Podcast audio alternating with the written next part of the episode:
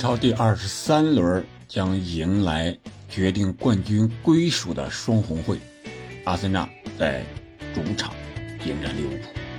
那今天呢，咱们就预测一下英超第二十三轮的比赛，从前到后一点一点捋一捋，还是分为上下两期。你好，欢迎来到憨憨聊足球。咱们先看第一场比赛。这也是我今天晚上要在咪咕二台直播的埃弗顿迎战热刺，今晚八点半，欢迎到时候大家来捧场。这场比赛怎么说呀？埃弗顿终于还是掉进了降级区呀。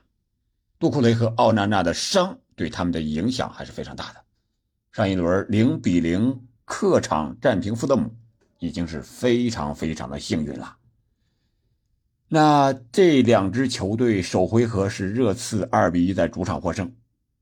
以现在热刺这个状态，我觉得可能会迎来一场大胜。上一轮，热刺半场换人之后立竿见影，直接逆转了布伦特福德。格尔纳是吧？麦迪逊、理查利松这个新的前场的组合渐入佳境，在孙兴敏不在的情况下也能发挥作用。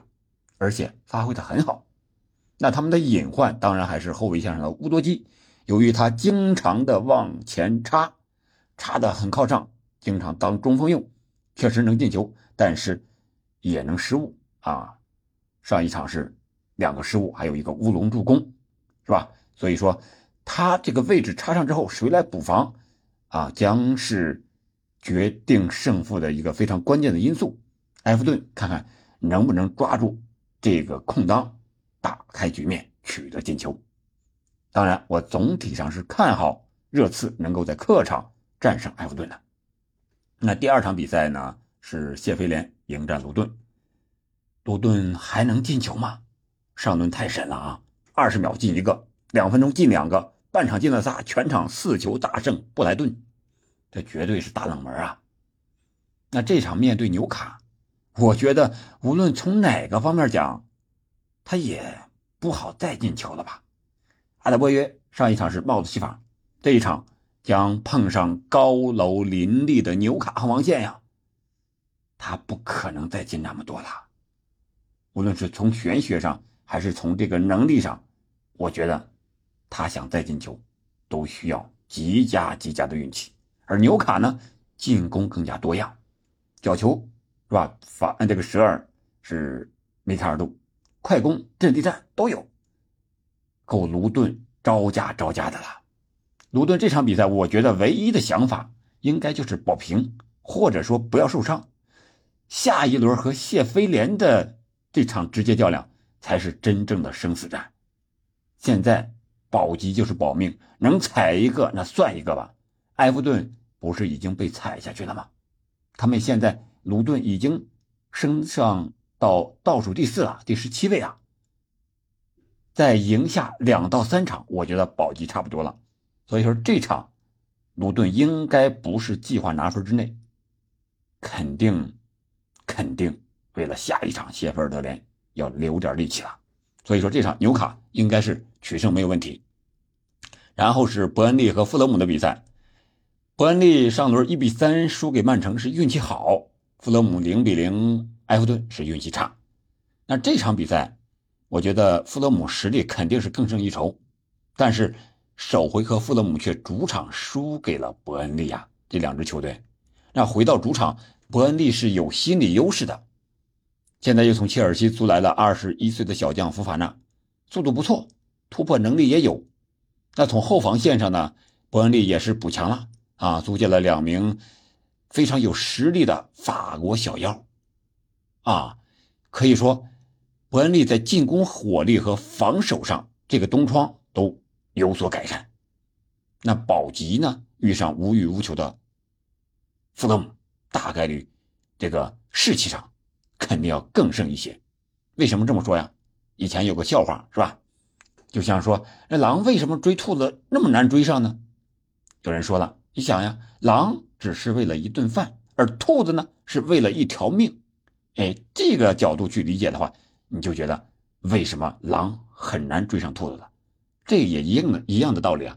伯恩利现在是倒数第二，保级是岌岌可危啊！如果保不住这个级，那你这个回到英冠，那你的生存几率和这个待遇那明显是不一样的，和英超啊，所以说就相当于保命。那富勒姆呢？反正我在英超保级没有问题了，我争个六争个四也没什么希望，那我就在中间混呗，可能也有这方面的思想，是吧？所以说这场比赛，伯恩利有机会在主场拿拿分但是拿几分还得看运气。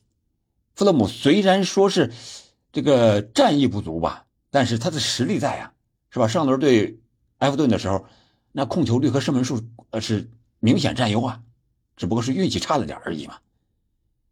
伯恩利远离保级区是比较远的，如果再不拿分的话，那真有可能是一泻千里了。所以说，我觉得这场比赛大概率会是一场平局。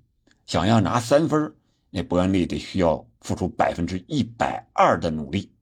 然后是布莱顿对水晶宫，这也是今天晚上的十一点播完第一场热刺的比赛，我就要播这场比赛了。为什么？因为我怎么也想不明白，布莱顿为什么会输给卢顿四个？那这场面对水晶宫会是一个什么样的结局呢？难道仅仅是因为从四后卫改成三中卫就输四个吗？我相信德泽尔比不会让同样的事情连续发生两次。但是，凡事都怕但是，水晶宫现在前场这几个人啊。个人能力和配合都可以说是达到了一个上乘的水准。马特塔的高中锋支点作用，那你布莱顿输给卢顿四个球，那阿德巴约这高中锋一人进了仨呀。埃泽和奥利塞个人单打和突破能力啊都非常的强。如果是打反击的话，那对布莱顿来说是非常难防的。还有阿尤的策应扯动，对吧？英呃布莱顿，这个从四后卫改成三中卫，这个踢法，我估计还需要经历一个阵痛期。那需要几场比赛呢？这不好说。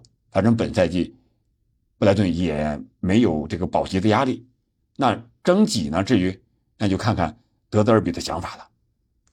所以我觉得，如果还用三中卫的踢法的话，那水晶宫。应该是有拿分的机会，甚至说获胜。然后是谢菲联和维拉，上一轮两支球队都输球了。谢菲联是刀锋战士，但总是不开刃呀。进球最少，失球最多，十九个进球，五十四个失球，和利物浦正好掉个。利物浦是五十一个进球，十九个丢球，所以说他这个数据排在最后也是非常正常的，基本。是吧？我觉得大概率保级无望了。那新援布里尔顿呢？来了就进球，呃，发挥的不错，也有能力，但是整体实力还是太弱了。那维拉人上轮是输给了纽卡，这一轮他应该汲取教训啊，排兵布阵非常的关键。那埃梅里要考虑考虑，研究研究了，这前锋用谁和沃特金斯搭档呢？迪亚比还是贝利？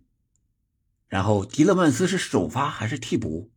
孔萨是踢中卫还是踢边后卫？我觉得这个效果是完全不一样的。埃米里肯定知道怎么用，现在就是看看他有没有其他外来的压力左右着他，不能按照他自己的想法去踢。如果他能把这个排兵布阵弄好了、协调好了、润滑起来，我觉得。维拉战胜副班长是没有任何悬念的。看好艾梅里有这样的能力。为什么能叫名帅战术大师呢？就是因为他们在知错之后能够及时的纠正和改正。好吧，这今天咱们就聊到这儿。那后五场比赛呢，我们明天再带来。感谢您的收听，祝您龙年大吉，再见。